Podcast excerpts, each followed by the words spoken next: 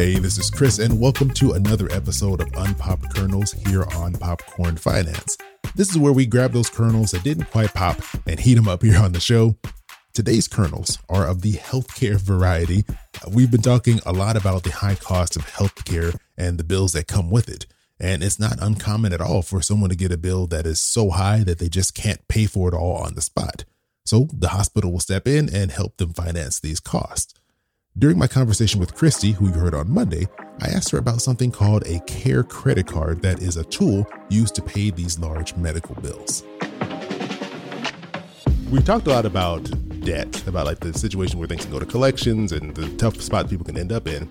But I was watching some of your videos on TikTok and I saw one about a topic that I didn't even, again, something I didn't even know existed. This thing called, I think it's called care credit cards that hospitals are issuing credit cards to patients so that they can pay for the ridiculous bills that they've given to them. Is that is, am I explaining this correctly? Yes. Um, so let me explain care credit because it can be kind of a double edged sword. It can be beneficial for a patient in some instances, but it's not really beneficial when the hospital is giving it out. And let me explain because the reason why hospitals are giving this out is because they're having patient it's an easy way for them to get paid number 1 so they're saying hey you can qualify for this credit card apply for care credit and then you can put your bill straight onto this credit card.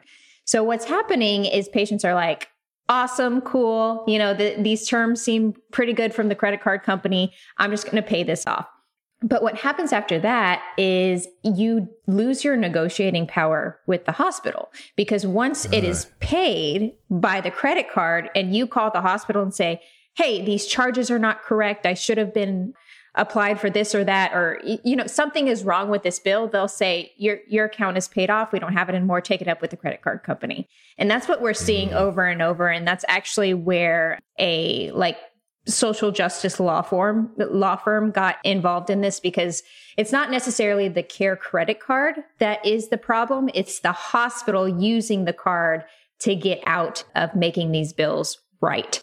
So that's the issue there. And then the other thing is the terms. You need to be very very careful of the terms of the credit card one reason why these credit cards are, are so alluring to patients is that many of them don't have any interest for a certain period of time.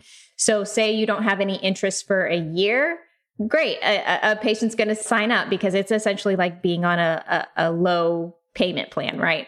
Yeah. But what's happening is patients aren't able to pay off all of their debt within that time period of the low interest and then the interest is skyrocketing. We're seeing interest rates of 20% after the 2 wow. year mark. So you got to just be so careful when dealing with those credit cards. If it's something that you want to pay off fast fine but make sure your bill is correct before you apply for one of those cards is this new? Because I, I, remember hearing like if you go to a hospital and you don't have the money, they can like help you finance it.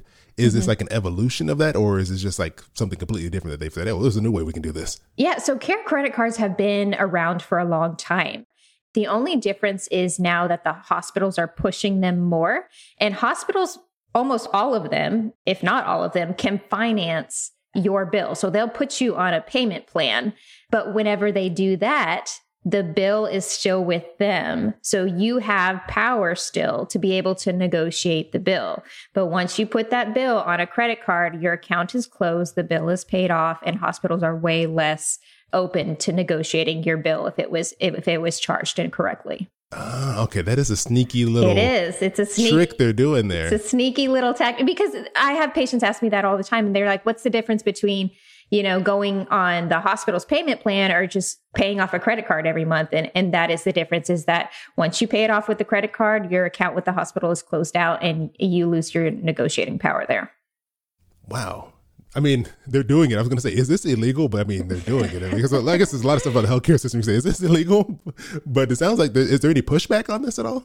Yeah, I mean, that's what we have these law firms looking into now because they think it's a predatory practice, which is what it boils down to. But there are many things in healthcare where I'm like, this has to be illegal, and then it's not.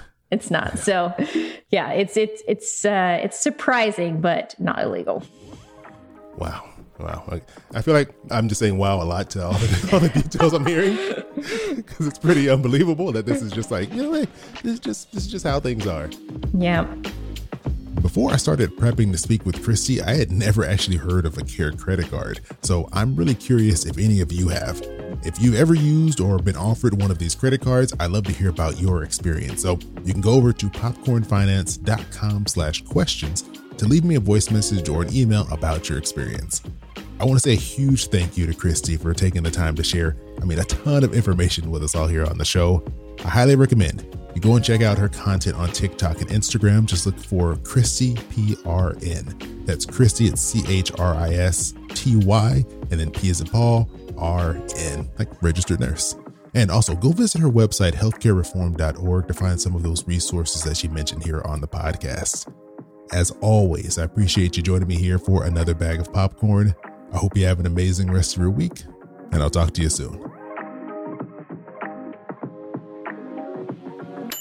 Yeah, boy, keep it poppin' like Mary Poppins.